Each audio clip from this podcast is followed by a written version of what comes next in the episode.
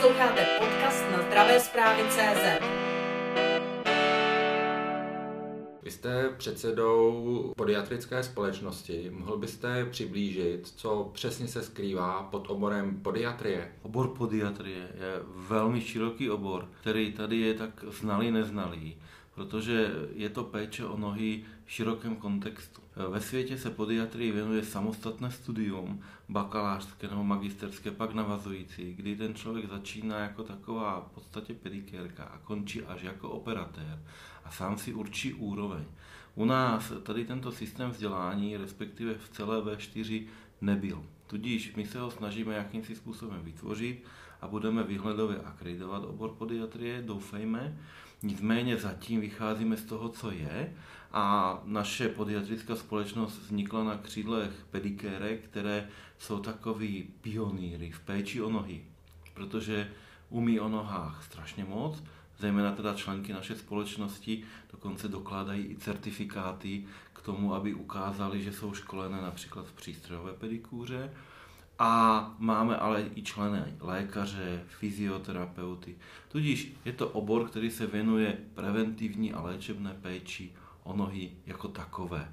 Připodobnil bych to k zubařům a dentálním hygienistům. Zubař dělá takovou velmi odbornou péči, léčí zubní káz, může aplikovat anestezii anebo operuje a dentální hygienistka se věnuje preventivní péči o zuby a tak stejně například diabetici potřebují preventivní péči o nohy pravidelně, aby nevznikaly rány, anebo aby se věnovali eh, velmi odborně nějaký školení lidí pacientovi po zhojení rány. Protože my ránu dneska umíme zhojit a umíme ji zhojit díky moderním prostředkům velmi efektivně a dobře a relativně rychle, pokud pacient přijde na správné pracoviště.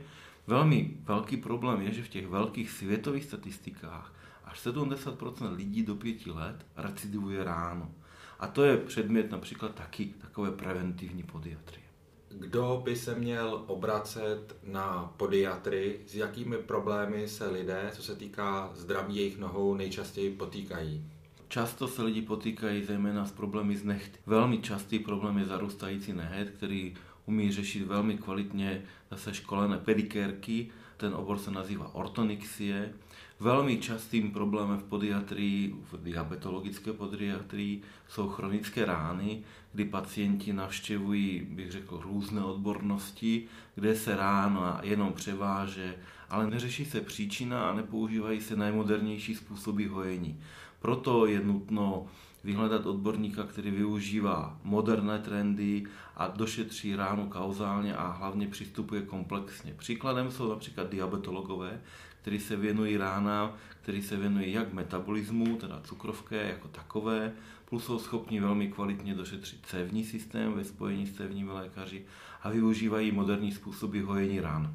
Co jsou podle vás moderní způsoby hojení ran a kolika lidí v Česku se tento problém týká? My v České republice používáme takovou statistickou pomůcku k diagnostice a je to takzvané MKN, taková nomenklatura, kde bohužel syndrom diabetické nohy není. Tudíž my nemáme přesné čísla. Říká se, že jsou to 10 tisíce až 100 tisíce lidí, které ale my velmi těžko sečtem. Jo? To znamená, citovat nějakou statistiku, které sám nevěřím, bych nechtěl.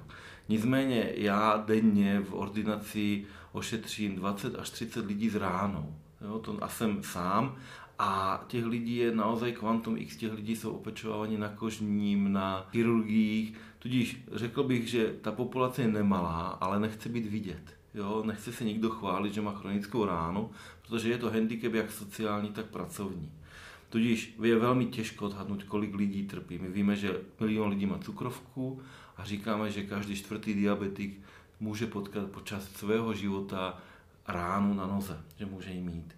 Tudíž těch lidí bude relativně dost, jo, protože jsou i jiné rány, jsou i bercové vředy, popáleniny, proležněniny a je těch typů rán HAFO. A co se týče moderního hojení, tam máme dneska možnost například aplikovat podtlak, což je taková specifická záležitost. Ale do té ambulantní praxe, kde já vidím takovou největší perspektivu a největší hit za posledních pár let, tak vidím možnost aplikovat amniovou membránu. My máme možnost dneska použít to, co se jakýmsi způsobem nespotřebuje standardně, je to z placenty derivát. Ta placenta se velmi zložitým způsobem zpracuje, ten způsob se nazývá kryolipofilizace, to znamená zamrazením a vysušením.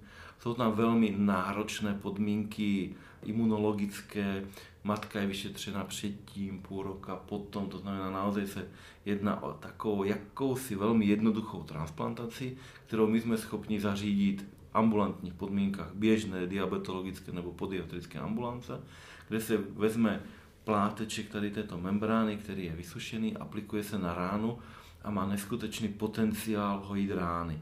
Já bych mohl uvést několik případů pacientů, kteří se trápili roky, přišli k nám do ordinace a my jsme za dva měsíce v rámci využití tady této amniové membrány zahojili ránu až takovým kouzelným prutkem. Je tento zákrok hrazen ze strany zdravotních pojišťoven nebo to nese nějaké náklady ze strany pacientů?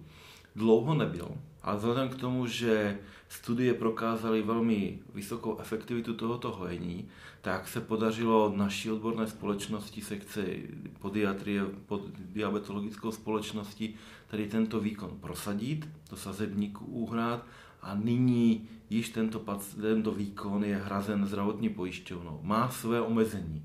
Není to, že by ten člověk přišel z ulice a my bychom jako první, co mu dáme, dali amnioderm. Přece jen ta náplast je relativně drahá, ten derivát, a má to své kritérie. Není to na každou ránu. Na povleklé, zanícené rány nebo rány, které nemají vyřešenou příčinu, to určitě aplikovat nemůžeme. Ale pokud je rána čistá a naozaj stagnuje to hojení a ten rán hojič už nemůže použít nic jiného, že tři měsíce ta rána se nezmění, tak tedy na je na čase vytáhnout tady tento amnioderm, anebo pokud člověk přijde z dokumentací, například do mé ordinace, a já jednoznačně vidím, že lékař přede mnou se snažil, využil prostředky, vyšetřil tu ránu, přeléčil tak, jak má, vyřešil cévní zásobení a prostě udělal všechno pro to, co mohl, tak já například na Severní Moravě jsem jeden z mála, který tu amniovou membránu může aplikovat, tak ji samozřejmě aplikuji rád. Bohužel jsem omezen tím, že pracuji jenom s diabetikmi. Tudíž jsem rád, že firma, která distribuje, podporuje tady toto na kožních odděleních, na chirurgických odděleních, aby ta dostupnost byla široká. Ale je to novinka, která si teďka takým jakýmsi způsobem hledá cestu. Vy mluvíte o moderních léčebných postupech. Nakolik jsou rozšířené, pokud bychom se bavili o České republice? Já myslím, že jsou dostupné, ale otázkou, jak jsou rozšířené kvůli lékařům. Nyní lékaři překonali velkou pandemii COVID-19, což trošičku omezilo mnohé chirurgie, kožní oddělení, eh, diabetologické oddělení, interní oddělení v takovém tom rozmachu novinek. Jo? Tudíž ten boj toho pacienta za tímto prostředkem je trošku omezený to péči o pandemii a pacienty, které generuje tady tato pandemie. Tudíž já jsem rád, že i tady v této zložitě době já jsem, mám možnost využívat novinku díky tomu, že jsem ambulantní lékař. Nicméně chápu, že nemocniční lékaři to mají trošičku náročnější, protože se musí starat o hospitalizované pacienty, na které nebyli zvyklí. A přiznajme si, že například všechny ortopedie jsou nyní proměněné na covidové jednotky, mnohé chirurgie jsou proměněné, mnohé kožní oddělení jsou proměněné tady tyto jednotky a ta péče o chronické pacienty je přesunutá a, mo, a nebo trošku odsunutá. Pokud bychom měli zůstat u otevřených ran, jak by vlastně pacienti měli přistupovat k prevenci, aby předcházeli těmto problémům? No, pokud se bavíme o diabetické noze, tak základem prevence je velmi kvalitní pedikura. Jo? Přístrojová pedikura a následné domácí ošetření nohy. To znamená, že pravidelně aplikovat krémy, pěny na nohy, aby kůže u diabetiku je velmi náchylná na praskání, zejména v zimě. Tudíž ošetřovat si doma denně nohy, přehlížet, kontrolovat. Pokud se bavíme o jiných ránách, jako jsou například bercové vředy, které často vznikají v důsledku žilní nedostatečnosti, tak lidi zase mají předepsané pomůcky typu bandáží nebo elastických punčoch, které velmi neradi nosí. Ještě v zimě jakž tak s oblibou, ale v létě je to nekomfortní pomůcka, která hřeje, takže ta spolehlivost toho pacienta, že bude používat pomůcku je malá, i když ta pomůcka není příjemná. Nicméně lidi i neradi například cvičí, aby vyřešili tu žilní nedostatečnost, tam jsou taky doporučené cviky. Takže těch rán je hodně a prevence je široká, ale jak říkám, u těch noh, a to si může dopřát každý, je fakt velmi kvalitní pedikura základem takové standardní péče, jako když se chodíme stříhat a považujeme to za normální, tak bychom měli za normální považovat, že si jednou za měsíc, dva zajdeme na kvalitní pedikuru, kde nám nohy ošetří vyškolený pracovník, který má teoretické i praktické znalosti. Pokud bychom se vrátili k podiatrii jako takové, jak hodnotíte vlastně kondici českých nohou? Velmi chabě. Jo, tady bohužel tím, že není podiatrie jako obor zavedený, tak lidi nejsou naučeni na takovou preventivní péči. Tudíž my často hasíme oheň. Jo, ortopedi vidí vbočený palec, který už je vyššího stupně, anebo vidíme plochonoží, které už křiví páteř. Jo, tudíž je zanedbává se takový ten preventivní přístup, který je schopný systém nabídnout, ale je zapotřebí chodit pravidelně k někomu, kdo se tomu věnuje, eh, pečuje o ty nohy. Tady jsou to ortopedi, které ale zase raději operují, než by dělali tu standardní medicínu, je to operační obor. Nicméně taky předepisují stelky, kontrolují, chybí nám možnost vyšetřovat na digitálním plantoskopu, který eh, je schopen stanovit tlaky na plosku nohy.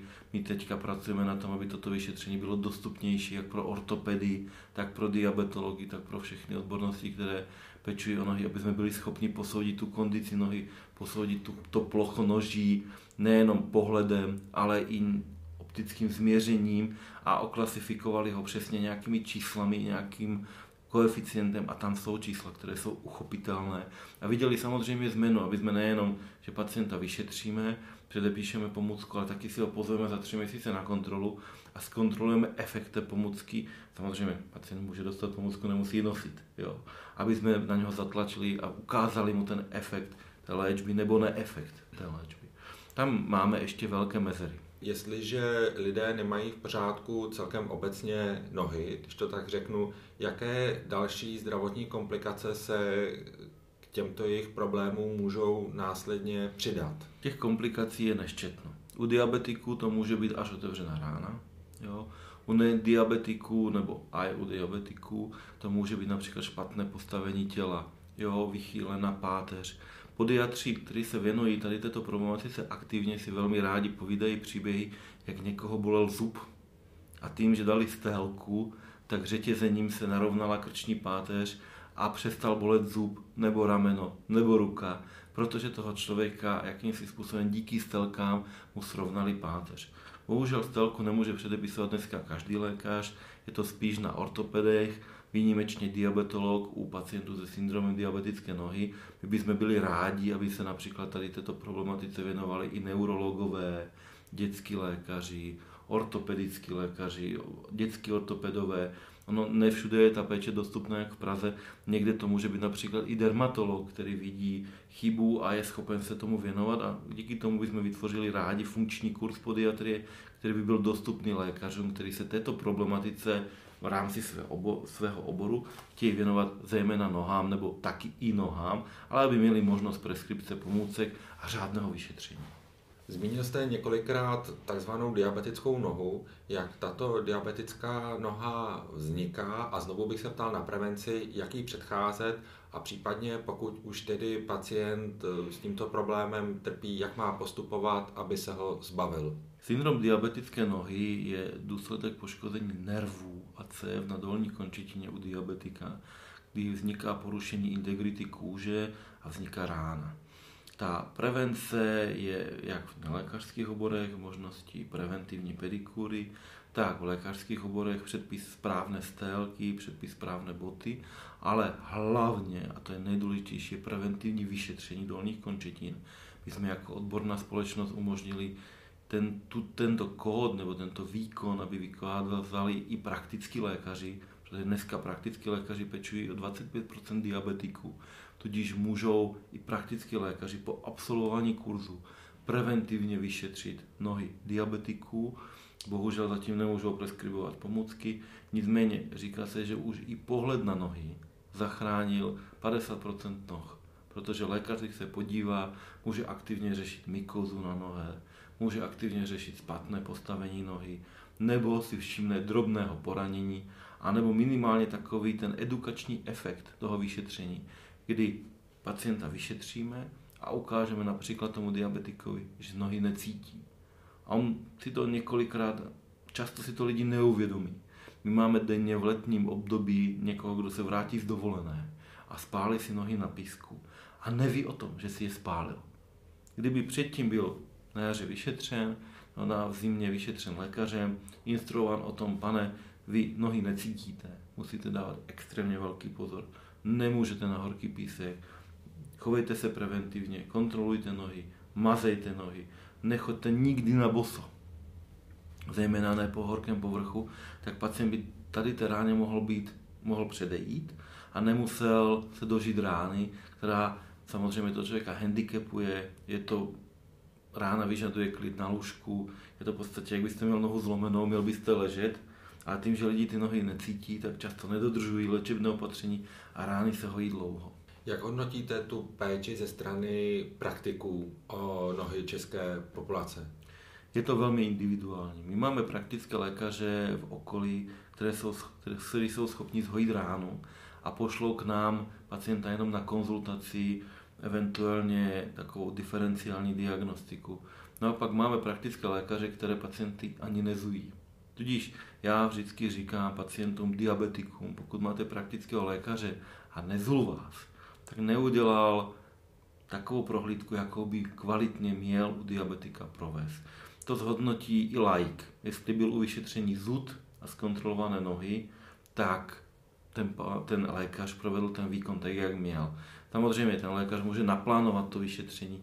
My taky uh, v ordinaci, když je, dejme tomu jakýsi pres časopí, časový, tak naplánujeme tomu pacientovi vyšetření za měsíc komplexně, vyšetříme ho, včetně citlivosti nohou a všeho, ale vždycky ten dotaz je a vždycky minimálně ten pohled na ty nohy je, aby jsme zkontrolovali a věděli, že ty nohy jsou v pořádku. Zejména u nových pacientů, kteří nejsou instruováni. Takový ty pacienti, kteří chodí roky, ty už informují velmi dobře sami, protože ty už mají pod postelou zrcátko a denně kontrolují nohy a informují nás hned v první větě. Pane doktore, denně nohy kontrolují, nohy jsou v pořádku, může to být klidný, na pedikury chodím co čtyři týdny. A vtedy já vím jako lékař, že jsme pro něho udělali maximum. A když mi ještě ukáže své diabetické boty se stelkou, tak jsem naprosto spokojen.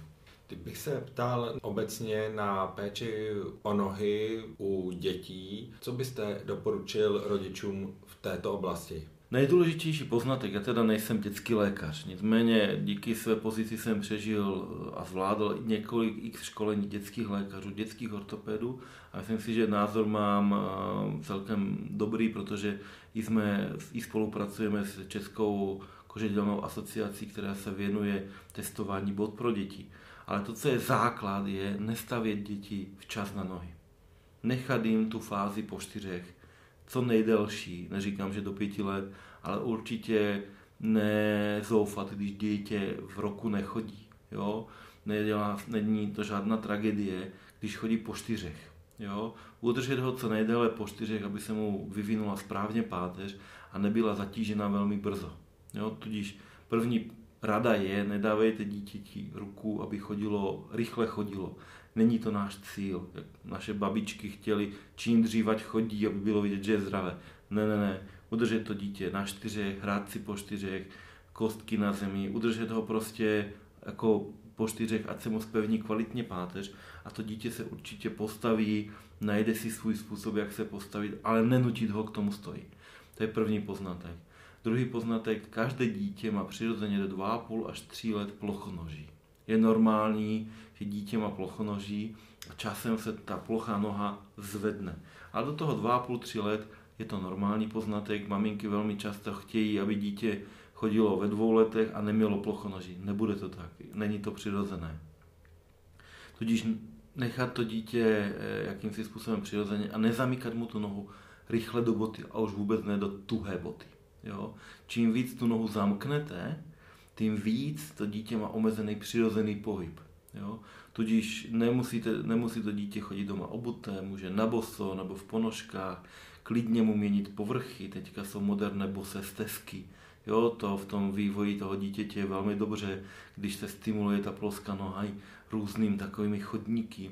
Naše paní inženýrka Vašková teďka bude v Zlíně například tvořit bosou stezku, eh, má schválený projekt, kde a takových bosých stezek je po republice mnoho a je to velmi dobré, když dítě v rámci procházky se u té bose stezky zuje a na boso si projde různé povrchy a postimuluje plosku nohy, aby se prošlo. A my máme i takový chodník, který jeden náš člen distribuje po no, školkách, kde ty dětičky se zábavnou formou jako kdyby upevňují stabilitu té nohy. A aktuálně můj viceprezident pracuje na projektu, který je zatím tajný, kde by se měli zkoumat postavení dětí na základních školách, jakým způsobem stojí a možnosti korekce. Ale vzhledem k tomu, že tam běží patentové řízení, tak já si tím nemůžu moc prozradit. Vím, že nejste obuvník, ale přesto mi dovolte tu otázku po tom, jaké boty mají rodiče vybírat dětem a případně jaké boty si mají vybírat dospělí tak, aby jejich nohy byly v pořádku. Dětičky určitě boty, eh, které mají certifikaci, buď tu německou nebo českou. Ta certifikace není o tom, že ta bota je úplně perfektní, nicméně je vyrobená ze zdravotně nezávadných materiálů, to je důležité. A Česká asociace kožedělníků obuvníků certifikovala to žiravkou mnohé boty, což já myslím, že je dobrá certifikace. Nicméně musíte vždycky přemýšlet při tom výběru těch bot. Ta bota musí být větší. Jo minimálně o půl centimetra, centimetr, aby ta dětská botí, nožička nebyla v té botě stlačená. Naprosta tragédie je předávání bot v rodině. Jo, to je naprosto špatně. Každé dítě má mít svoje nové boty a dostatečně velké vybrané, jo, aby ho netlačili, žádným způsobem neodírali. A pokud máme podezření na nějakou ortopedickou vadu, těžší plochonoží, tak konzultovat ortopeda a eventuálně zvážit výbavou individuální stélkou. Nicméně, jak říká můj kamarád ortopedický protetik, dobrá vložka, lína, nožka. Jo? Tudíž i úporná korekce nějaké vady na noze ve snaze toho rodiče pomoct způsobí to, že to dítě zuje vložku a ta nožka pak spadne. Tudíž ta cesta je spíš fyzioterapie, rehabilitace, cíleně cvičení proti plochonoží, když vidíme, že to dítě 3, 4, 5 let je plochonohé, tak snažit se ho cvičit, motivovat, jsou dostupné materiály, jakým způsobem cvičit a nacvičovat tady ten stoj, nebránit se tomu dítěti, že se postaví na špičky a posiluje tu nohu, nechá do přirozeně si hrát, i děti tak cvičí, hraje se, takže tady tímto způsobem vybírat botu nesmí hlavně tlačit. U dospělých je ta problematika úplně jiná. Jo? Tam vždycky ta bota je k nějakému účelu. Jo? Jinak budeme vybírat boty na hory, jinak na běžné nošení. Ale i v tom běžném nošení by nás bota neměla žádným způsobem tlačit. X lidí má širokou nohu, nebo chlapů například má širokou nohu a vybírá si úporně úzké boty. Mají potřebu, aby je ta bota obepla. Což není úplně ideální. Ta bota potřebuje mít nadměrek i u dospělého, aspoň půl centimetra. A pokud ten člověk si chce fakt dopřát luxus, tak si nechat vyrobit stélku, individuální stélku na míru. Takové ty prefabrikáty, stélka na plochonoží, kdy já si myslím, že mám možná plochonoží, není úplně ideální. Jo? Pokud fakt si člověk může dovolit individuální stélku, nebo je ta vada natolik závažná, že mu ji hradí pojišťovna, tak je to ideální. Ono, víte, do lyžáku se to dneska v obchodech vám to nabídnou a x lidí jde lyžovat na 14 dní a v botě, která obemyká tu nohu neprodyšně, má individuální stélku, ale v běžně ne, tak to mi přijde někdy takové směšné, že by to chtělo spíš opačně. Do té běžné boty, kdy chodíme z práce do práce, mít tu individuální stélku, radši bych ji oželal v tom lyžáku, i když v tom lyžáku je taky dobrá. Jsou průpovídky, jak individuální stélka zvýšila výkon i sportovců. Například eh, ty, co chodí střílet, vědí, jak je pevný stoj důležitý. A pokud mají individuální stelky, například střelci, tak jsou schopni dosáhnout vyšších výkonů. Tak stejně fakt fotbalisti, hokejisti. Ale i ten běžný člověk trpí méně například na páteř, pokud ho pobolívá páteř, když má individuální stelku, protože stačí i drobná nestejná výška končetin, délka končetin, aby ta, ta páteř trpěla. Historie podiatrické společnosti není zase tak příliš dlouhá. Rád bych se vás tedy zeptal, jaké cíle si klade vlastně podiatrická společnost, ať už ve vztahu ke zdravotním pojišťovnám nebo obecně k poskytování zdravotní péče v České republice. Česká podiatrická společnost je takové dítě pedikérek. To znamená, naši, nejvíc z našich členů tvoří pedikérky a já jsem na ně hrdý, protože já jim říkám, že to jsou ty pěšáci v boji pro záchranu končetin. Jo, to jsou dámy, které a pánové, kteří jsou školení, eh, znali problematiky, věnují se tomu klientovi hodinu za relativně někdy i symbolické peníze. Jim věnují svůj čas, energii, přístrojové vybavení a školí klienty, jakým způsobem se obouvat, jak vybrat správnou stelku. To znamená, že ona u té pedikéry eh, se nebaví o sousedech a kdo kolik má vajíček, ale naozaj dámy edukují, instruují a vím to moc dobře, protože i z nich píše, ptá se, co může pro klienta udělat, jakým způsobem mu pomoct, pošle fotky, skonzultuje a my jsme za to rádi, že jakýmsi způsobem tímto spolupracujeme. Ten další stupeň by měly být podiatři jako bakalářské vzdělání, který tvoříme, to by měli být nelékaři, ale zdravotníci, taková zdravotní sestra, která doufám, že tady tento obor vznikne a my ho vytvoříme podle toho vzoru paradoxně z Malty, který vznikne tam na Maltě je předsedkyně Evropského výboru a vytvořila takové velmi dobré jakousi, jakousi strukturu toho vzdělávání, která je kopie trošičku z Anglie, trošičku z Ameriky a přizpůsobená na ten evropský systém vzdělávání. A já jsem teďka ve výboru. Já doufám, že vytvoříme tady ten obor, kde to bude zdravotník, který se bude schopen věnovat i ráně na noze, i vzít odborně náměr na stelku a spravíme tu péči dostupnější pro lidi, protože lékaři, lékařů, lékařů víc nebude. Jo? A neděláme si iluze, že ta péče bude nějak jinak. Jo? To znamená, že musíme fakt vytvořit nezdravotníka, který během tří let nasákne dostatek vědomostí, tak aby se o tu nohu v rutinní péči byl schopen starat pro běžného člověka dostupnou jak finančně, tak uh, regionálně péči. A pak jsou to lékaři, kteří prostě jakýmsi způsobem se starají o ty nohy už na takové vyšší úrovni, kdy například můj úděl je zejména záchrana končetiny před amputací. Nesmím zapomenout na fyzioterapeuty, kterých máme taky nemálo. Můj viceprezident je fyzioterapeut a tam je taky velké pole, kde jsou fyzioterapeuti, které se věnují odborně noze a jsou schopni toho člověka úplně jinak chodit, naučit chodit, úplně jinak stát, dýchat a berou to v celistvosti ponětí toho člověka, že ta noha je fakt vstupenka k celému pohybovému aparátu a já jsem vděčný za práci tady těch lidí, kteří mnohokrát nemají smlouvu ze zdravotní pojišťovnou a mají kalendář obdobně plný jako já, který má smlouvu ze zdravotní pojišťovnou, protože jejich práce je kvalitní a to domění o jejich kvalitách se šíří per huba, se říká. Vy jste zmínil, že váš úděl je záchrana nohy před amputací. V jakých případech vlastně e, toto nastává? Každá rána je vstupenka k amputaci. Pro nás každá rána je výzva. Každá zhojená rána je zachráněný v podstatě život, protože my když člověkovi amputujeme nohu, zejména vysokou amputaci, tam ty statistiky jsou velmi tvrdé, tak se ví, že průměrně do dvou let ten člověk zemře. Když my bojujeme za každý prst, za každý kousíček nohy a musím říct, že v české populaci klesl počet vysokých amputací, že spíš, když už, tak nízká amputace.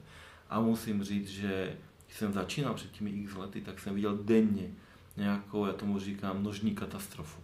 Velkou ránu přes půl nohy, kde ta záchrana trvá měsíce a měsíce, jestli vůbec. A je to vždycky vstupenka k infekci a každý den se to může zhoršit a může to skončit amputací. Takže ten člověk se půl roka, rok snaží s nejistým výsledkem a je to velmi náročná péče. Dneska chodí díky školení praktických lékařů, školení pedikérek a tady vidím ten úděl té podiatrické společnosti jako velmi úspěšný, že dneska chodí ty rány malé a včas. A samozřejmě, když přijde malá ránka a včas, tak, jak říkají angličani, time is tissue. My umíme velmi rychle a velmi dobře zahodit, nastavit tu preventivní péči, ale musí ten člověk o nás vědět. Jo. Takže tady já vidím úděl podiatrické společnosti spájet ty obory napříč, péči o nohy, plus edukace do té nelékařské nebo nezdravotní sféry eh, k pedikérkám a osvětě. Řekl jste, že ta délka přežití po amputaci, vysoké amputaci nohy je velice krátká. Co je příčinou? To je názor každého toho odborníka. Je na jedné straně, podle těch statistik se jedná o relativně nemocné lidi, kteří mají nejenom postižení cev na dolních končetiny, ale postižení cev na srdíčku, jsou často po infarktu, často s ledvinným selháním, takže ta amputace nohy je takové vyústění dlouhodobých problémů. Nicméně tak, jak to já z praxe vidím, a na to čísla nejsou, je to takový klinický, bych řekl, zážitek, ty lidi zabíjí sociální izolace. Oni prostě nemůžou ven, nemůžou se jít projít.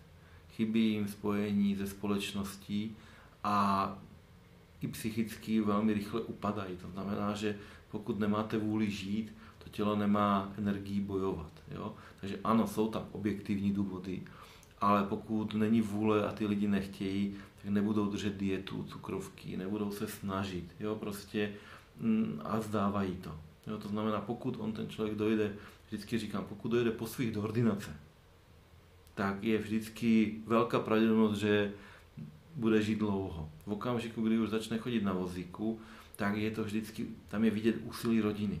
Jo, pokud on, ten člověk je na vozíku, máme lidi, kteří jsou po amputaci 15 let, ale jsou to fakt vypiplaní lidi svými příbuznými, kteří se o ně starají, jsou to často babička nebo dědeček, kteří jsou v kruhu rodiny a mají pokojík někde přízemí do rodinného domečku, kde každý kolem nich přejde, každý jim podá hrnek s vodou, zeptá se, jestli potřebuje něco a je v té rodině. V okamžiku, kdy je sociálně izolován, tak ten člověk samozřejmě velmi rychle upadá a je takový smutný a velmi těžko se mu pomáhá.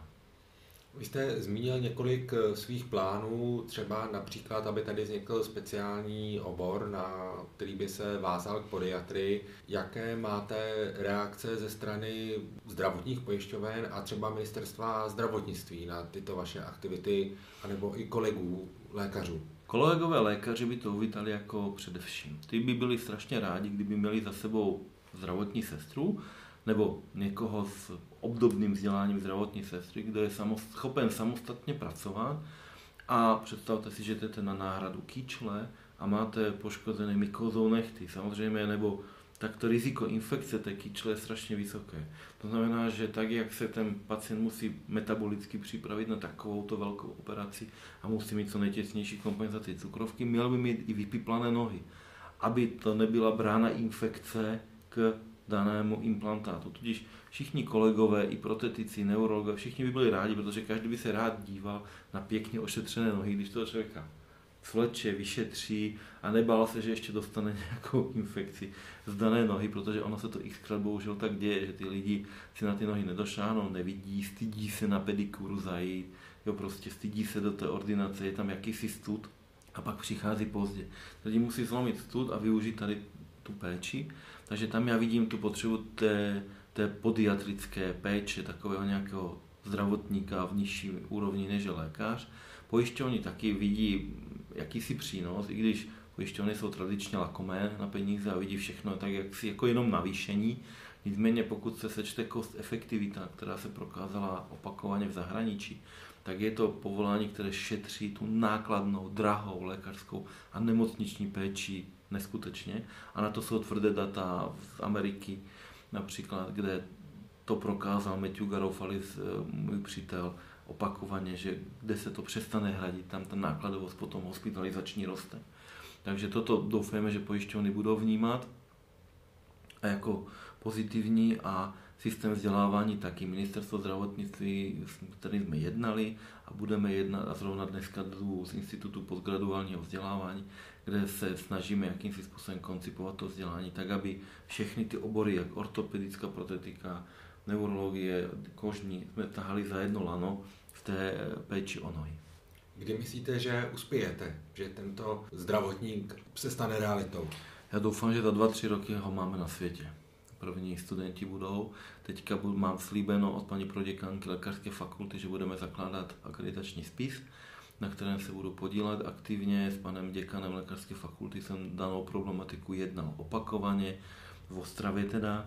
Pan děkan je velmi prosazuje, prosazuje tady ten obor, líbí se mu, že bychom tady ten obor vytvořili. Sám má zahraniční zkušenost, kde viděl, jak to funguje, takže sám vnímá potřebu tady tohoto oboru velmi značně a otevřel nám náruč lékařské fakulty takže já jsem rád, že na poli tady této instituce se pomaličku budeme formovat tady tímto směrem. Nicméně je zapotřebí to velmi důsledně připravit, aby jsme měli odborníky, kteří budou školit, protože ten obor je široký, tam musí být obuvníci, musí tam být protetici technický, musí tam být diabetologové, musí tam být ortopedí, traumatologové.